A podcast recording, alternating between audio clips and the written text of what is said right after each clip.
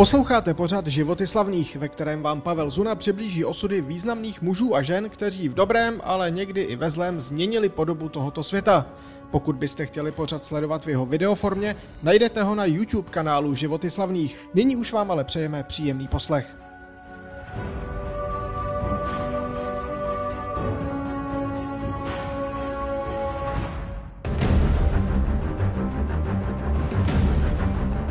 Je 24. června roku 217 před naším letopočtem a jsme v dnešní Itálii u Trasimenského jezera, něco přes 150 km severně od Říma. Schyluje se tu k jedné z nejslavnějších bitev tzv. druhé punské války, tedy monstrózního 17 let trvajícího střetu mezi Římem a severoafrickým Kartágem, ale zároveň i celého starověku. Na jedné straně bude stát 30 tisíc vojáků římských legií, na straně druhé 50 tisícová armáda vedená kartaginským generálem Hannibalem Barkou.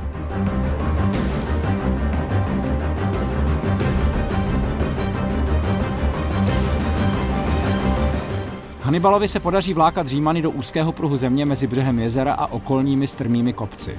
Pak jeho jízda uzavře na obou stranách ústupovou cestu a z okolních vrchů se na římské vojsko sesype tiše čekající kartaginská pěchota.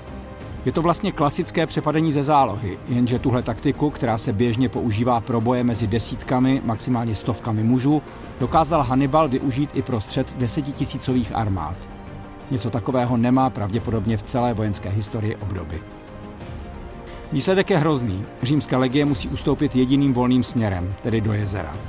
Ale i tam je Kartaginci, kterým se v Římě říká půnové, po tisících dobíjejí. 15 tisíc římských vojáků, včetně velitele, konzula Gája Flamínia zahyne, dalších 15 tisících padne do zajetí. Uprchnout se podaří jen hrstce šťastných. V Římě způsobí zpráva o výsledku bitvy paniku, Hannibalovo vojsku otevře cestu na jih Itálie. Ty rozhodující události a zvraty druhé punské války však mají teprve přijít.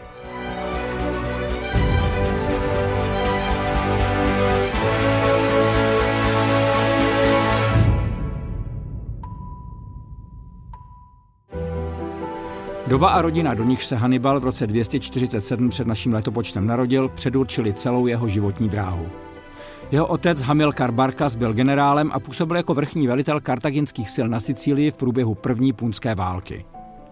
Když i Kartágo, městský stát ležící na území dnešního Tunisu a představující do té doby největší mocnost ve Středomoří prohrálo a přišlo jak o Sicílii, tak i Sardiny a Korziku, byl to pro Hamilkara šok. Legenda říká, že své tři syny, Hannibala, Hazdrubala a Magona, nechal ještě jako děti přísahat, že jakmile jim to věk dovolí, ohněm a železem určí osud Říma. Hannibal i s oběma mladšími bratry následoval v devíti letech svého otce do Hispánie, tedy dnešního Španělska, kterou si Kartágo po ztrátě ostrovů postupně podmaňovalo jako novou kolonii. Hamilkar zde byl velice úspěšný a Kartágo se díky jeho územním ziskům navracelo k bývalé prosperitě. Po devíti letech působení v Hispánii se však Hamilkar při jednom tažení utopil v dravé řece a když byl o dalších sedm let později zavražděn i jeho zeď a nástupce, stal se vrchním velitelem Kartaginců v Hispánii 26-letý Hannibal. Bylo vlastně jen otázkou času, kdy se zájmy Říma a Kartága znovu střetnou. Stalo se to velmi brzy a v roce 218 před naším letopočtem tak začíná druhá punská válka.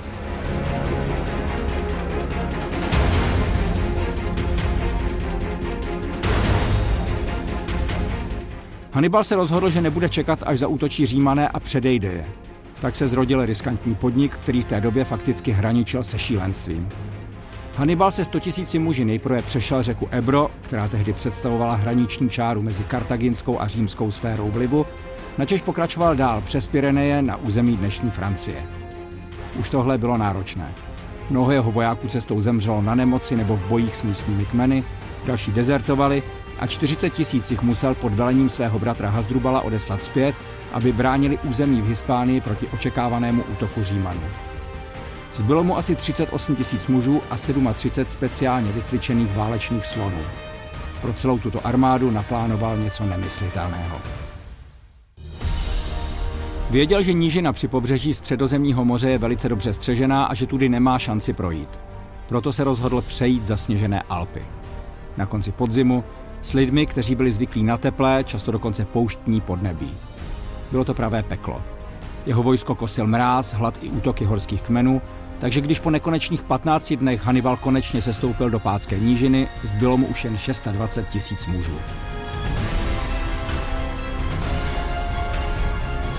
Když se však k smrti unavení Hannibalovi vojáci dali dohromady a jejich generál doplnil stavy některými místními kmeny, které se proti Římanům bouřily, začal jeho hazardní podnik přinášet ovoce. Ještě v prosinci roku 218 zdecimoval římské legie na řece Trebia v severní Itálii. Z bitvy se nevrátilo na 30 tisíc římských vojáků. O půl roku později u Trasimenského jezera byla situace podobná. Mrtvá těla pokryla hladinu, římané, kteří přežili, byli prodáni do otroctví, zajatci pocházející z místních kmenů byli propuštěni. Hannibal je tím chtěl přesvědčit ke společnému boji proti Římu. Obě zmíněná vítězství byla dílem fantastické Hannibalovy taktiky. Po nich se kartaginské vojsko vyhnulo samotnému městu Řím a pokračovalo na jich Itálie, kde si v průběhu následujícího roku vytvořilo pevné zázemí. Bylo to jako nějaký zlý sen. Nikdy předtím se nestalo, aby nepřítel pustošil samotné jádro římské říše. Římané měli z Hannibalova vojska takový respekt, že se navzdory tomu všemu vyhýbali přímému střetnutí. Zvolili to, čemu se říká opotřebovávací válka. Podnikali proti Kartagincům menší cílené výpady, snažili se odříznout od doplňování zásob i nových vojáků. Nepříjemným obdobím prošel i Hannibal osobně, protože kvůli neléčenému zánětu oslepl na levé oko. Nic z toho mu ale nezabránilo, aby drancoval celý jich Itálie a snažil se Římany vyprovokovat k poslední rozhodující bitvě.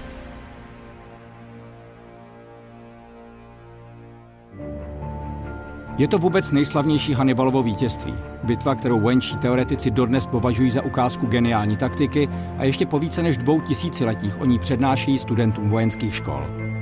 Odehrála se u dnes už zaniklé osady Kany v jižní Itálii poblíž jaderského pobřeží. Římané dali dohromady vůbec největší armádu, jaká kdy měla Hannibalovi čelit. Osm legií, celkem přes 85 tisíc mužů. Sám Hannibal měl k dispozici jen asi 50 tisíc bojovníků. Přesto dokázal neuvěřitelné. Nechal Římany zaútočit na střed své pěchoty. Jeho jednotky pomalu ustupovaly, ale křídla, kde si ponechal své skvělé jezdectvo, zůstávala pod jeho kontrolou. Římané se tak vlastně probíjeli do stále většího obklíčení, které v závěru kartaginská jízda uzavřela. Nastalo nepopsatelné krve prolití, kdy se prakticky bezmocní římané uvěznění uprostřed bitvy museli před smrti dívat, jak jsou po tisících zabíjení jejich spolubojovníci na krajích. Odhady počtu římských obětí se pohybují mezi 50 a 70 tisíci. Zahynula i více než stovka příslušníků nejvyšších římských kruhů, včetně 80 senátorů. Jedním slovem, byla to katastrofa.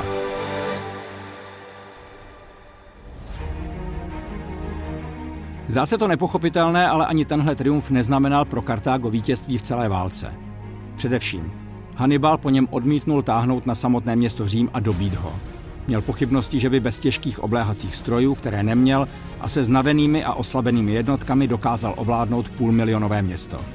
Místo toho nabídl Římu kapitulaci a víceméně velkorysou mírovou smlouvu. A právě v téhle chvíli se ukázal rozdíl v naturelu a politickém systému obou válčících stran, který nakonec celou válku rozhodl. Římané se o kapitulaci odmítli byt jen bavit, hluší byli i k nabídkám míru. Země byla jednotná, do boje se hlásili členové urozených rodin, do armády rukovali 17-letí chlapci i 60-letí veteráni. Římané dokonce ani nestáhli svá vojska z provincií. Věděli, že případná další válečná ohniska by už neuhasily. A také většina jejich spojenců z nich měla takovou bázeň, že jim zůstala věrná. Díky tomu všemu dokázali Římané ustát tak děsivou sérii drtivých porážek, jako téměř žádný jiný národ předtím ani potom. Naopak v Kartágu se projevila váhavost a hluboké vnitřní rozpory. Domácí politici odmítli po úchvatném vítězství Ukan poslat Hannibalovi do Itálie požadované posily a vybavení a místo toho dali přednost obraně Hispánie, na kterou římané zaútočili. Hannibal pak pokračoval v tažení po Itálii ještě skoro 13 let. Získal další velká vítězství, nikdy nebyl poražen, ale válku pro sebe rozhodnout nedokázal. Jednou dokonce stál před hradbami Říma, ale zaútočit na ně si netroufl. Díky tomu se však do dneška zachovalo přísloví Hannibal anteportas, tedy Hannibal před branami, které se v Římě používalo jako synonymum pro jakékoliv smrtelné nebezpečí.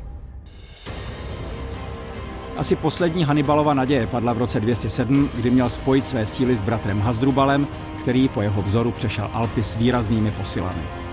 Jenomže Hasdrubal byl ještě předtím poražen v bitvě na řece Metaurus ve střední Itálii. Hannibal se to dozvěděl drastickým způsobem. Římští poslové mu přivezli bratrovu uříznutou hlavu. Když ji Hannibal spatřil, pronesl slova, nyní vidím osud Kartága.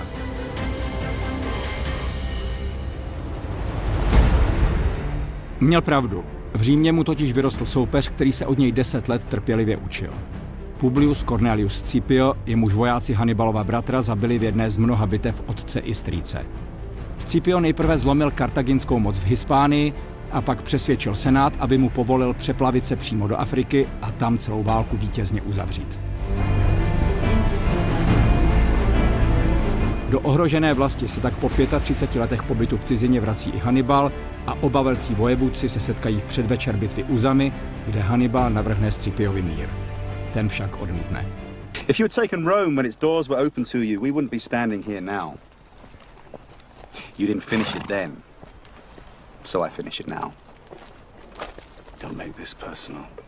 This was personal from the moment you set foot on Roman soil.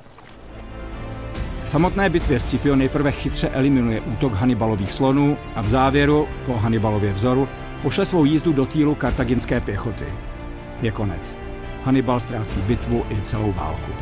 Scipio mu alespoň prokáže úctu tím, že nepožaduje jeho vydání. Ostatní mírové podmínky pro Kartágo jsou však velice tvrdé. A tak, ačkoliv se to po bitvě u Kan zdálo být nemožné, končí druhá punská válka drtivým vítězstvím Říma. Kartágo sice zatím existuje dál, ale blíží se doba, kdy prohraje i boj o holé přežití.